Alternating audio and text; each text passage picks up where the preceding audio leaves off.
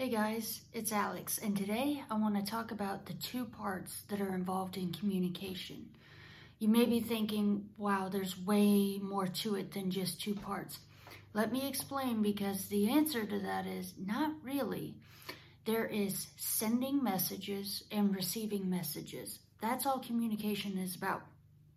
So when you get communication wrong, meaning a conversation you had totally goes left, the person you're talking to doesn't understand where you're coming from, you're not saying things the way you even want to say them maybe, it's because of a sending error or a receiving error. That's how miscommunication works. So communicating well and not communicating so well in miscommunication both boil down to the same two elements that make up communication in the first place.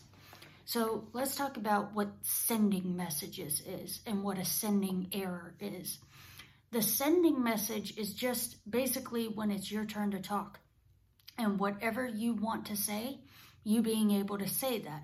And then when it goes wrong, it's your inability to actually say what you're trying to say, and that can be for a couple reasons too. So, if you're trying to say something, usually that comes from a place of originally being a feeling, a feeling that you have, and then thinking about that feeling in a way that you can convey it. It may surprise you that the part of our brain that feels things doesn't have a capacity for language. So what happens is we've got a part of our brain that's feeling something that we have to send to the other part of our brain that deals with speech and language. So it's no surprise that sometimes when you're trying to say something, it doesn't come out right.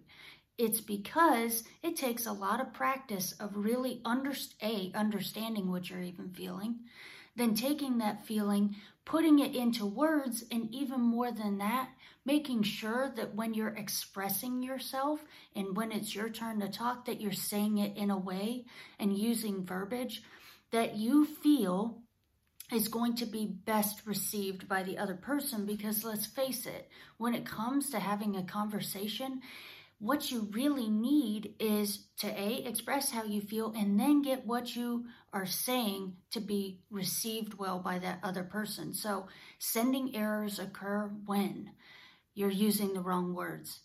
You're saying words that might trigger this other person and make them feel defensive, aka they'll turn off their ears and stop listening because there are sensitive words like blaming words or attacking words that can set people on the receiving end off because it just hits them wrong.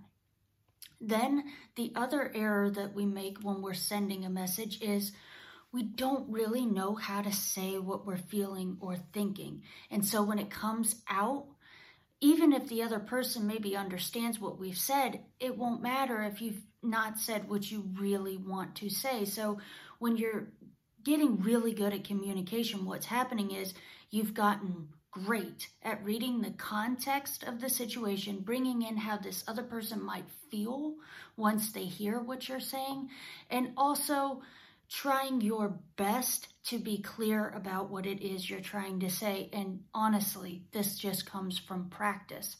Maybe practicing really important conversations with people that you trust in your life so that they can give you really honest feedback. And then making sure when they give you that feedback, you take it as feedback and not an insult, which brings us to the next part of communication, which is receiving messages. Receiving messages tends to go wrong when there's a lack of clarity in what the person is saying in the first place, or when they've used a word or something that triggers you from your own personal experience, maybe from a situation that doesn't even have anything to do with this current conversation.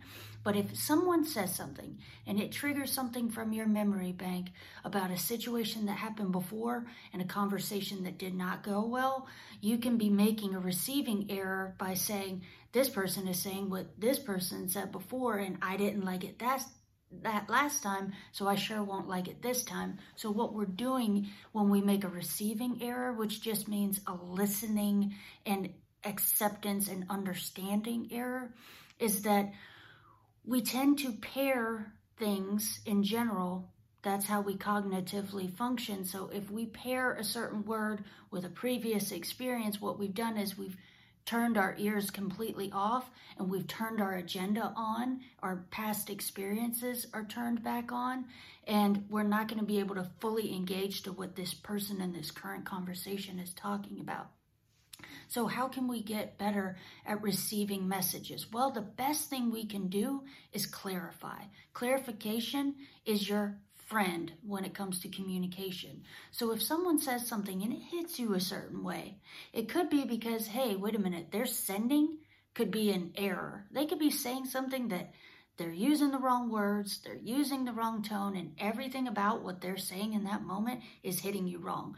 It is your job in communication not to just be a passive participant, but to really engage with this person and say, let's pause here. Before you go any further, I want to clarify and make sure this is what you meant. And then you get to use your own words and your own feelings to clear up maybe where some miscommunication could be headed before it actually happens. So, with receiving messages, it's really good to acknowledge the sender's message first.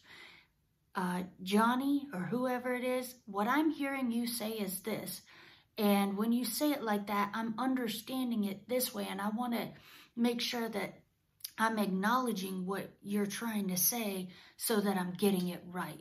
Because if you're not getting the message that they're sending in the way that they wanted to send it, and if it's not interpreted inside of you correctly, this is where miscommunication happens all the time. Half the time, arguments take place because we're just not understanding each other. If we could fully understand each other, we might see that, uh, okay, they're sending me a message that actually isn't that bad. I can actually work with it, but it's just the way they said it that's hitting me wrong. So you can see how communication is just two parts. That's it. But within those parts are things that we have to take responsibility for and do in a way that's active and not passive don't take what someone says with a grain of salt. Really get into what they're saying and make sure that you're giving them the opportunity to fully explain what they're trying to say. Then you take that message, you internalize it, clarify it if necessary, acknowledge it for sure that they've sent the message in the first place, and then work together in playing this tennis game of the back and forth, of the sending and the receiving of the messages, so that by the end of the conversation, you've partnered, you've transitioned from just your point of view versus mine, and now you're working together.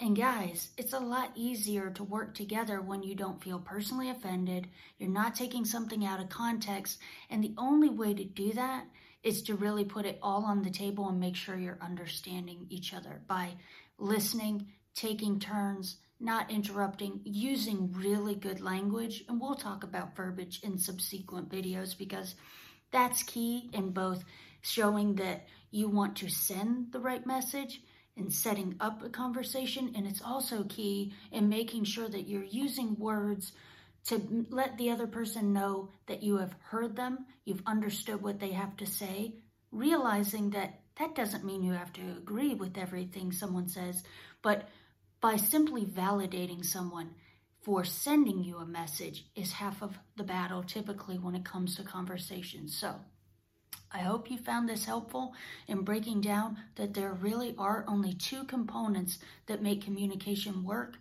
And in the same token, two components that make communication have areas of opportunity and end up being miscommunication if you don't do them right. Until next time, guys, I hope you have happy and healthy conversations, and I'll talk to you later. Bye.